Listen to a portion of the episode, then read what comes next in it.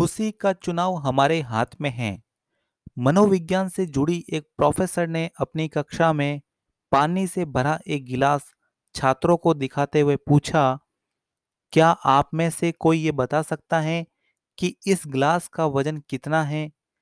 कक्षा में कुछ हाथ उठे, छात्रों ने अलग अलग जवाब दिए। किसी ने पचास ग्राम कहा तो किसी ने कुछ सौ ग्राम कहा। प्रोफेसर ने कक्षा को संबोधित करते हुए कहा, यह मायने नहीं रखता कि वास्तविक रूप में यह गिलास कितना वजनी है। मायने ये रखता है कि मैं इसे कितनी देर हाथ में रखती हूँ। अगर मैं कुछ सेकंड के लिए गिलास को हाथ में रखती हूँ तो यह बेहद हल्का महसूस होगा। लेकिन अगर मैं पूरे दिन इसे हाथ में लिए रहती हूँ तो शायद मेरा हाथ दुखने लगे प्रोफेसर ने समझाया कि हमारी चिंताएँ भी इसी तरह व्यवहार करती हैं।